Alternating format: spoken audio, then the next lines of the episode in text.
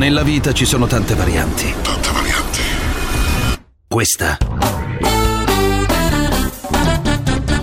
è la variante Parenzo. C'è una questione etica, se vogliamo proprio affrontarla, che riguarda tutti i partiti politici e tendenzialmente tutti i leader. Quelli che dicono non mi candido in realtà perché non si vogliono contare, questa è la verità. Uno studio pubblicato in questi giorni dall'istituto SVG Radar ci dice una cosa molto semplice che potremmo riassumere con una battuta, ma che in realtà battuta non è. I leader alle elezioni europee meglio se se ne stanno a casa. Vi spiego perché.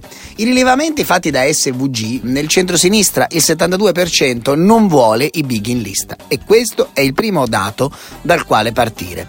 Cioè la maggioranza degli elettori delle varie liste del centro-sinistra fanno un ragionamento molto semplice e dicono ma scusate ma se votiamo per le europee noi vogliamo votare delle persone che poi veramente saranno a Bruxelles e a Strasburgo. Non vogliamo i cosiddetti nomi civetta cioè nomi semplicemente messi lì per alzare la lista perché poi sappiamo che non andranno mai. Ecco allora spiegato questo dato del 72% cioè gente, elettori che non vogliono i big in lista.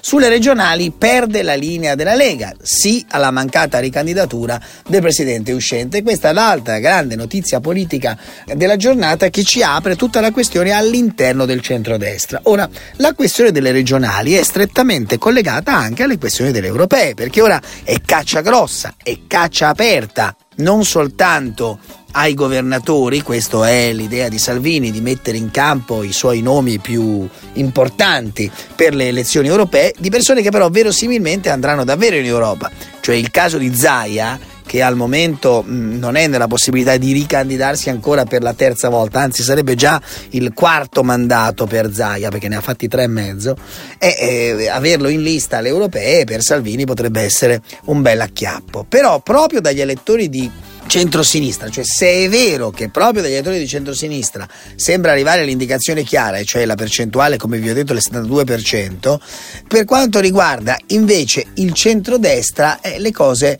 sembrano essere un po' più complicate. In Forza Italia Tajani ha fatto sapere che deciderà dopo il congresso del partito che si tiene a fine febbraio. Salvini è stato il primo a smarcarsi, seguendo l'umore, il sondaggio SVG attribuisce sostanzialmente al 52% di elettori della coalizione e per quanto riguarda invece gli altri leader, al momento SVG ha rilevato che il partito della Premier è attestato al 29% e ha, secondo SVG, registrato una flessione di due decimi rispetto alla settimana precedente. Fatto sta che comunque la scelta della Meloni di candidarsi, scelta ancora non risolta, cioè non ha ancora detto che cosa farà, probabilmente comunque per Fratelli d'Italia quella è una grande occasione per provare a sfondare il muro del 30% e forse lo può fare soltanto se mette in campo il suo protagonista principale, e cioè Giorgia Meloni. Infatti l'elettorato della destra sembra meno sensibile a questa riflessione del voto chi mando davvero al Parlamento europeo. Per la destra forse, secondo questi ultimi studi, sembra meno importante e quindi avere una candidatura forte conta, conta e conta parecchio. Questa è la riflessione che emerge da questo studio. Staremo a vedere, fatto sta che tra poco le carte dovranno essere scoperte e quindi sia Schlein sia Meloni dovranno presto dire quale sarà il loro destino se candidarsi in Europa oppure se fare altre scelte. Variante, variante candidature. The big night is going to be in November when we take back our country and truly we do make our country great again. Thank you very much, everybody. La vittoria, anzi la stra-vittoria di Trump ai caucus in Iowa ci deve far riflettere molto su qual è lo spirito vero che in questo momento alberga negli Stati Uniti. Ora è vero che l'Iowa è uno stato particolare, è vero che questa era una vittoria anche piuttosto annunciata. Fatto sta che la vittoria di Donald Trump diventa un elemento fondamentale nella corsa alla Casa Bianca, tanto che lo stesso Biden dice delle cose molto molto chiare e attenzione, questo signore potrebbe diventare presidente degli Stati Uniti. È il momento di unirsi per risolvere i problemi dell'America.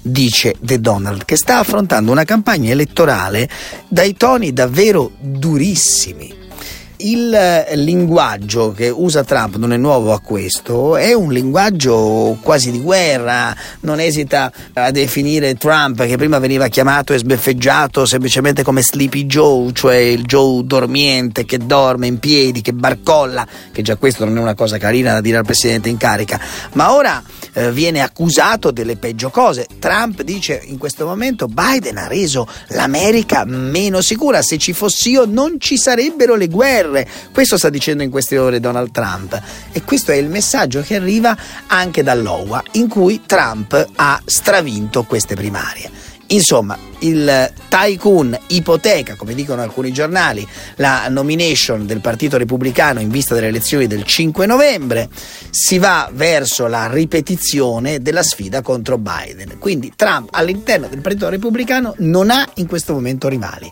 De Santis arriva secondo davanti a Nikki Haley ma l'ex ambasciatrice dell'ONU, che poteva essere come dire la donna, la grande risorsa dei repubblicani, non molla nonostante sia arrivata terza. La sfidante dell'ex presidente sono io. Ora, prossima tappa per queste primarie è nel New Hampshire, vedremo come andrà. Fatto sta che al momento Trump sembra non avere rivali all'interno del Partito Repubblicano. E la grande domanda che ci dovremmo fare è esattamente questa: ma come mai il Partito Repubblicano non è riuscito a mettere in campo delle candidature in grado in qualche modo di superare quella che è, diciamocela tutta, l'anomalia Trump? Sì, perché Trump è un'anomalia pure per l'establishment del Partito Repubblicano cioè, i dirigenti del Partito Repubblicano non hanno mai sopportato le mattane di The Donald.